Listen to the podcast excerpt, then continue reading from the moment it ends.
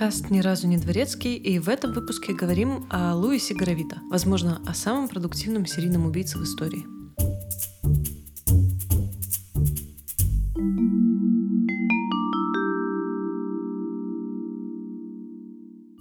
Всем привет и мое почтение. У микрофона, как всегда, Даша. И сегодня я своим рассказом постараюсь ответить на один из самых популярных вопросов, которые мне задают. Кто убил больше всего людей? Если исключить из перечисления чуму, там, испанку, мировые войны, их зачинщиков и сфокусироваться исключительно на людях с сериями, и я говорюсь, мы сейчас считаем только индивидов, для которых убивать это не работа, а исключительно хобби. Вот. Только вот такие люди нас интересуют. Так вот, если брать во внимание все это, то правильный ответ на данный момент времени — это Луис Альфредо Горовита Кубилос из распрекрасной страны Колумбии. Из этой подводки у меня естественным образом всплывает вопрос, а что же вы знаете вообще о Колумбии? Но пока я не ушла с головой в повествование, хочу порекомендовать вам мое недавнее открытие.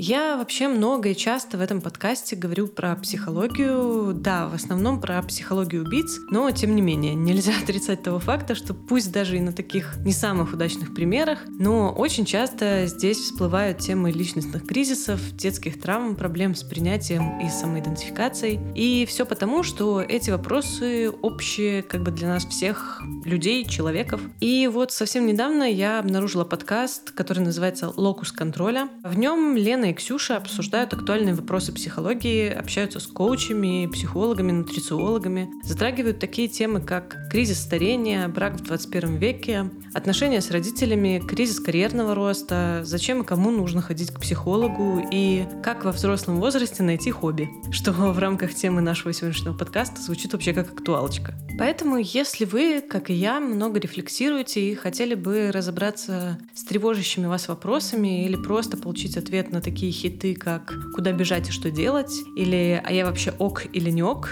обратите внимание на подкаст «Локус контроля». Думаю, он может дать ответы или как минимум указать направление движения для вашего саморазвития и подарить прекрасное чувство того, что вы не одиноки. Ссылку на подкаст девочек я оставлю в описании выпуска. Пожалуйста, помните, что никогда не поздно и вообще не стыдно заниматься собой и искать ответы на волнующие вас вопросы. Каждому человеку необходима любовь и принятие, потому что уж очень много среди нас примеров последствий их отсутствия. Ну и, кстати, о любви. Тысячи сердечек и миллиарды спасибок наилучшим и самым любимым патронам. Дарье Щукиной, Анастасии Соколовой, Алексею Петрову, Татьяне Полищук, Марии Макаровой, Оливеру Трач и Виктору Горбатову. И самое большое сердечко и плюшевый медведь, как всегда, несравненной Диане Летур, которая является мегапатроном и спонсором этого выпуска. Спасибо, Диана.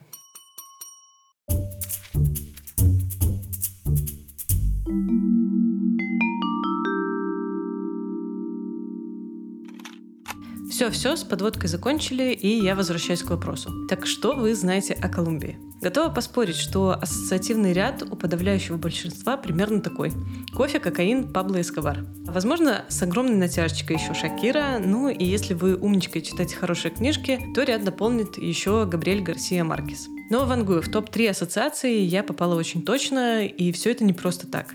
Колумбия до сих пор является лидером по производству и, как следствие, по продаже кокаина. Кстати, наркотики зло, они вам не надо, не употребляйте. Ну, а что уж говорить про вторую половину 20 века, когда в стране началась гражданская война, которая длилась с 1964 года по, внимание, 2016 год. А война была, как нетрудно догадаться, между правительством и различными военизированными группировками, преступными синдикатами, левыми партизанами. Правительство Колумбии заявляло, что борется за порядок и стабильность и стремится стремится защитить права и интересы своих граждан. Все остальные утверждали, что сражаются за права бедных, чтобы защитить их от государственного насилия и обеспечить социальную справедливость. В общем, все за все хорошее, но 220 тысяч человек погибли в этом конфликте, 177 тысяч из них мирные жители, не говоря уже о том, сколько людей бежало из страны и сколько детей потеряли родителей и дома. И вот в этой атмосфере праздника 25 января 1957 года родился Луис Горовита.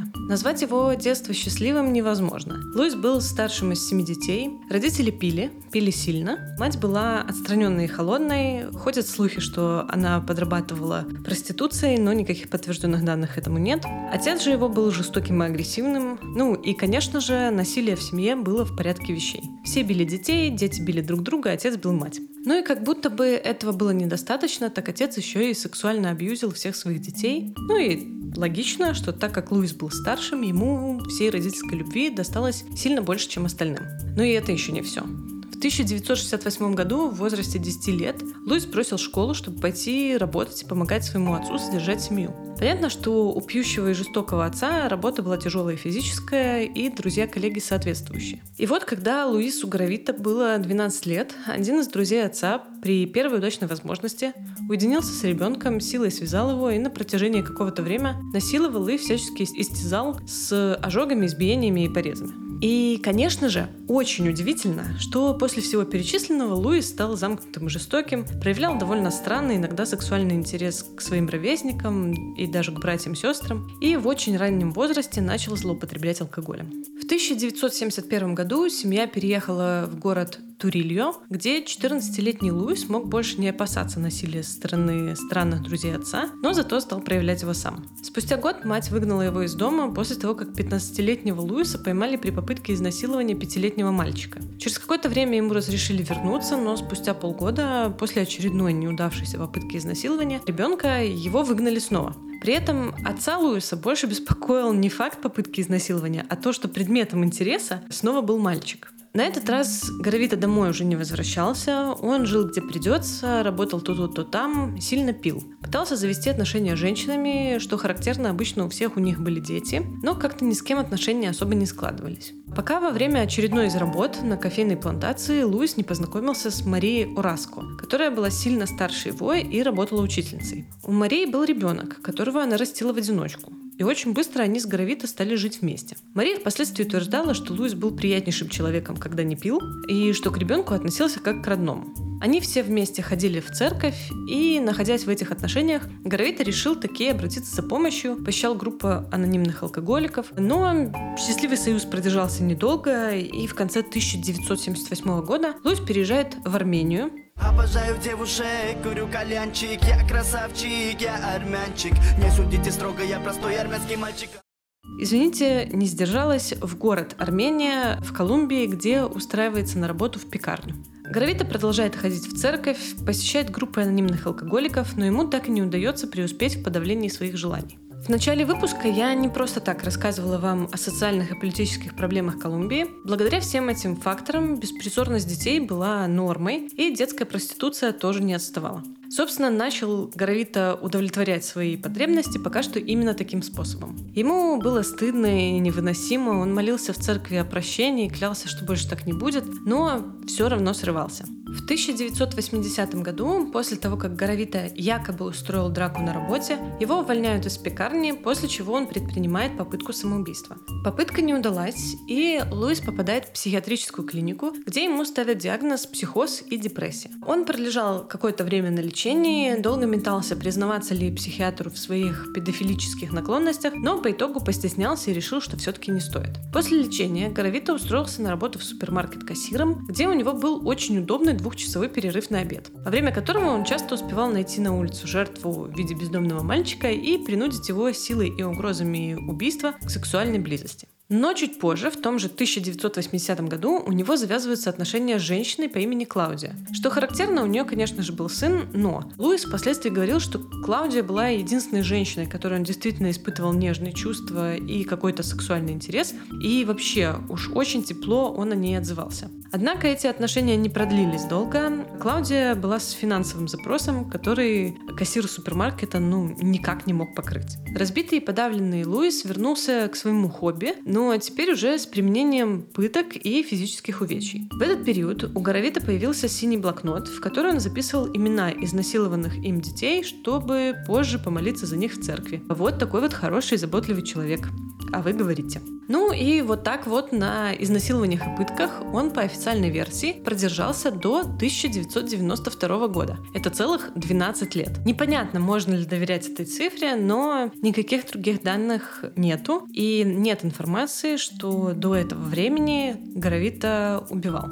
Вот 1 октября 1992 года случилось событие, которое полностью изменило паттерн его действий. Был прекрасный солнечный день. Луис, как обычно, подыскал себе жертву. Это был мальчик, который продавал сигареты на улице. Горовито угрозами заставил ребенка пойти с ним подальше от людной улицы и уже было начал предпринимать попытку изнасилования, как его арестовали два полицейских, патрулирующих местность. Горе педофила доставили в полицейский участок, мощнейшие избили, украли у него часы, деньги и серебряное кольцо и вышвырнули на улицу. И вот именно этот травмирующий опыт привел Горовита к тому, что спустя три дня, 4 октября 1992 года, он совершил свое первое убийство. Его жертвой стал 13-летний бездомный мальчик по имени Хуан Карлос, которого он заметил на местном рынке. Луис тут же прикупил веревку и ножик и стал следить за ребенком. Выждав подходящий момент, он подошел и спросил, не хочет ли паренек подзаработать немного денег, мол, якобы надо помочь ему что-то там перенести или разгрузить. Тут совсем недалеко, около железнодорожных путей. Мальчик согласился, и когда они пришли на место, Горовита напал на ребенка, изнасиловал и убил.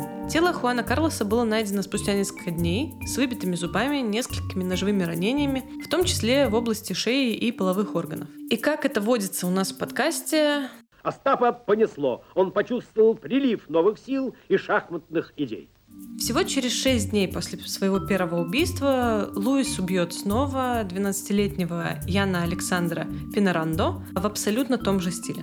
Ну и после этого у него уже пойдет серия, и серия Гравита была очень плотненькой, без перерывов на рекламу и сожаление. Он начинает убивать так часто, как только у него получается. В основном это бездомные дети, мальчики в возрасте от 6 до 13 лет, хотя несколько раз его жертвой становились и более взрослые дети, один раз даже 16-летний парень. Конечно же, социальный статус детей и коррумпированная полиция были лучшими союзниками Гравита в его непростом деле. Дети пропадали. Пропадали много и часто, но некому было заметить их исчезновение. А даже если кто-то и заметил бы, ну, кому идти, куда бежать, непонятно. Никто не горел желанием заниматься этим вопросом. Ну и плюс Горовита, насколько это возможно, был осторожен. Он использовал различную маскировку, время от времени носил разные по форме очки, то отращивал бороду, то носил усы, часто менял прическу, иногда прикидывался учителем, иногда пастором церкви. В общем, старался человек как мог. Ну и, конечно же, со временем, оставаясь безнаказанным, Луис смелел и стал расширять свой садистско-пыточный арсенал, начал подолгу мучить жертв перед убийством и даже стал приводить как бы дополнительных жертв новых э, на места, где все еще находились останки предыдущих. Ну и по мере того, как пытки и убийства становились все более и более жестокими, Гравита плавно так совершил переход от просто педофилии к как бы некрофилии.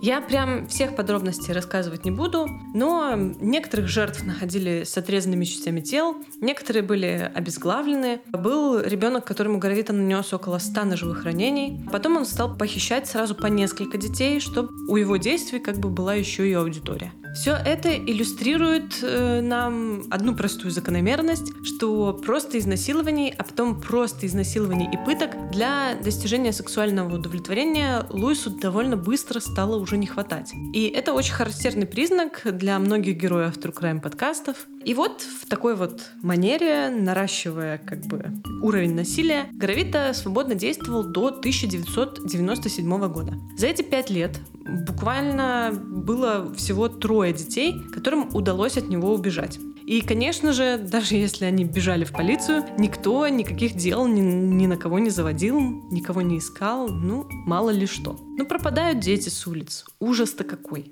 В стране гражданская война, разборки картелей на тему наркотрафика и торговли людьми. Полиция очень занята зажмуриванием и без того. Но в 1997 году совершенно случайно было обнаружено место захоронения 41 тела ребенка. И это как будто бы не заметить было уже труднее. Поначалу у следствия была версия, что это какой-то сатанинский культ. Потом, что это работа какой-нибудь группы, которая торгует детьми. Но характер ранений, следы которых удавалось обнаружить на останках, вообще не вписывался в эту теорию.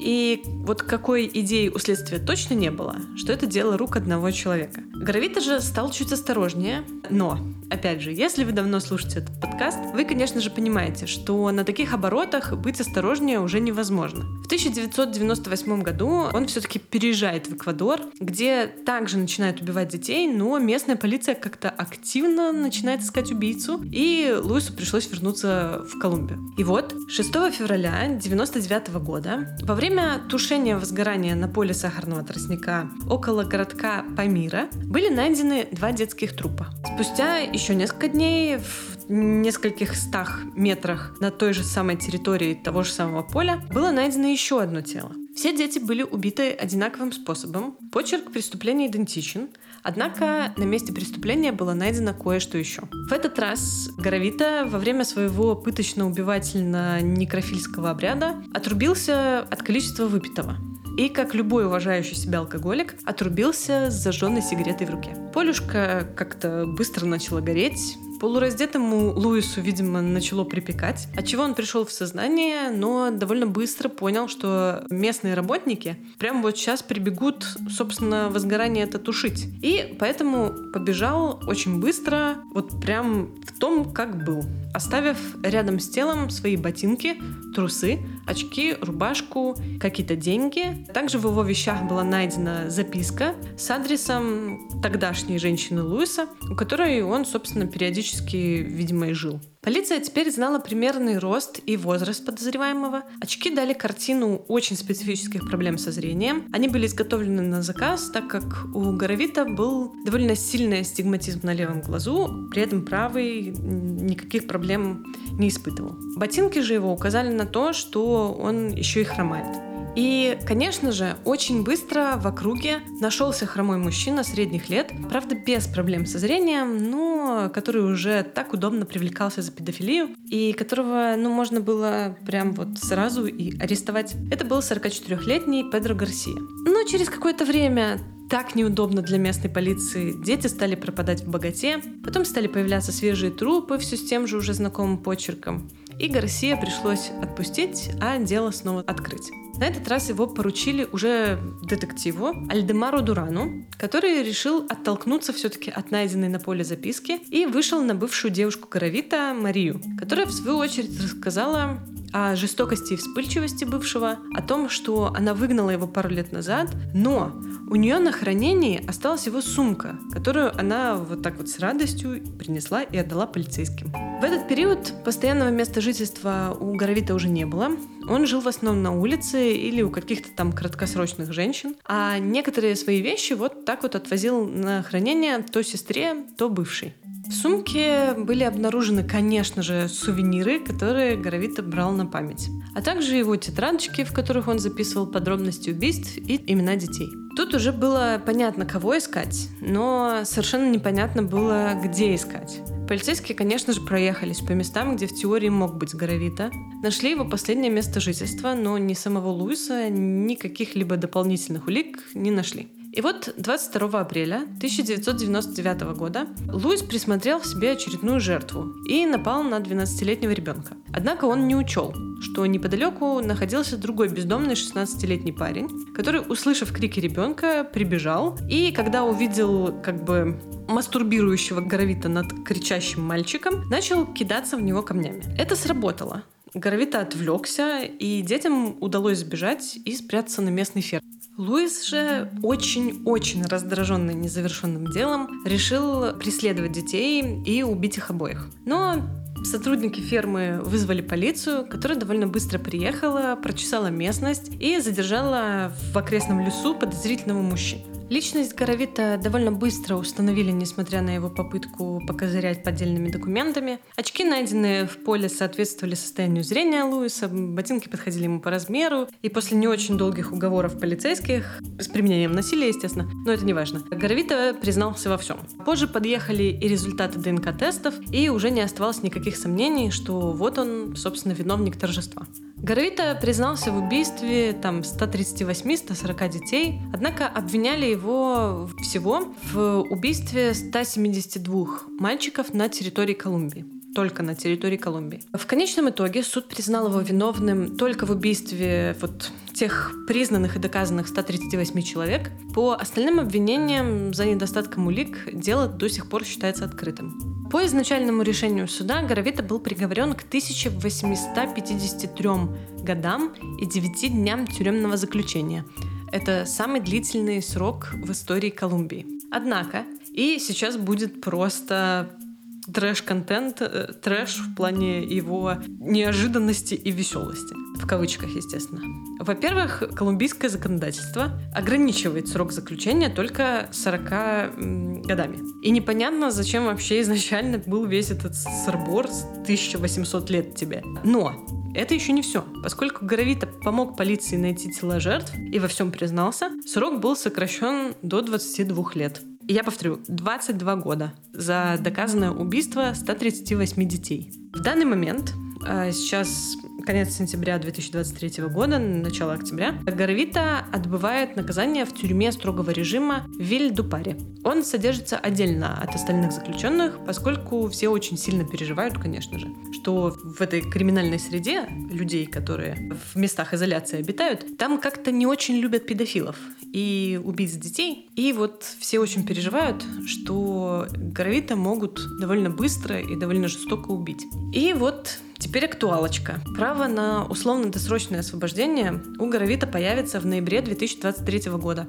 Поэтому мы все с нетерпением, конечно же, ждем новостей. Луис в тюрьме снова ударился в религию, но уже в другую. Он принял баптизм и говорит, что если его освободят, он женится, чтобы как бы таким жестом показать, что он отрекся от э, своей ориентации, после чего он грозится, что пойдет в политику и будет бороться за права бездомных детей в Колумбии. Но здесь маленькая ремарочка. В 2021 году Луис уже предпринимал попытку выйти условно-досрочно, но судья отклонил его запрос по какой-то вот очень такой условной бюрократической фигнюшечке. Поэтому, вероятнее всего, мечты Гравита о выходе на свободу так и останутся мечтами. Думаю, что ввиду тяжести его преступлений все прошения о досрочном будут отклоняться ну, по различным причинам. Плюс ко всему, Горовита страдает от тяжелой формы рака глаза. И большую часть времени он проводит в медицинском блоке тюрьмы, где ему разрешено выполнять не тяжелую работу. Очень внезапно, но он делает бижутерию. Он собирает браслеты, серьги, ожерелья, что-то такое. Вот такая вот история. Так что будем внимательно следить за событиями. Ну и перейдем к нашей постоянной рубрике рекомендаций. Мне хочется, очень хочется считать этот подкаст образовательным, поэтому сегодня на первом месте будет рекомендация книжная. Конечно же, логично порекомендовать самый популярный роман Габриэля Маркеса. Это «Сто лет одиночества». Но я вам порекомендую в принципе его как писателя и просто почитайте любую его книгу, название, например, которое вас заинтересует, или там сюжет. В конце концов, человек, э, лауреат Нобелевской премии по литературе, ее просто так абы кому не раздают. Но вот если вы ну, совсем никак не хотите читать, но вот на отрез, тогда рекомендация игры. Игра называется What Remains of Edith Finch. Довольно неплохая игра, авторы которой вдохновлялись как раз-таки романом Маркеса «Сто лет одиночества». Ну и по музыке. Сегодняшняя рекомендация — это песня «Killer» в исполнении музыкантки колумбийского происхождения Кали Учис.